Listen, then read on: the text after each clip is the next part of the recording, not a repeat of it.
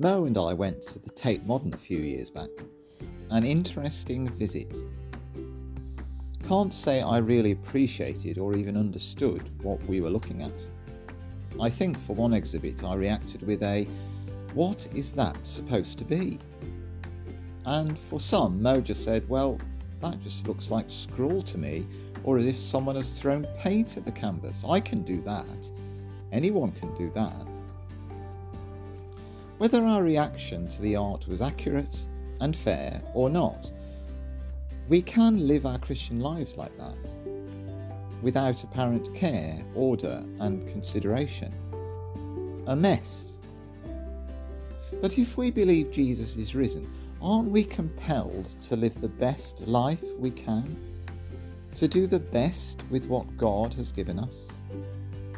Isn't this a big part of what being a witness is all about? When the BBC commentator Dan Walker was asked about his faith in an interview with Premier Radio, he said, I like to think my faith makes me a better broadcaster, a better journalist. Then he quoted Martin Luther, who said that if you're going to be the best Christian shoemaker, don't put crosses on all the shoes, just make the best shoes. Dan went on, I'm to do the job I've been given to do to the best of my ability and to see what comes of that.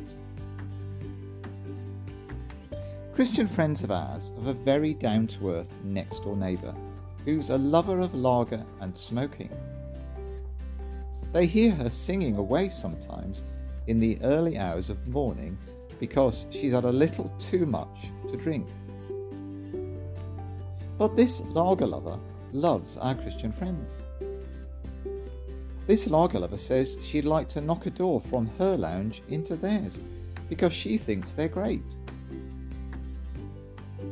Why? Perhaps because they're trying, at least trying to live the best lives they can in front of their neighbour. And in doing so, to be the best witnesses for Jesus they can be. I've just remembered I really need to go into my office at church. It's a real mess and needs major tidying up. Hopefully, I'll be back to do another reflection some point soon. See you later.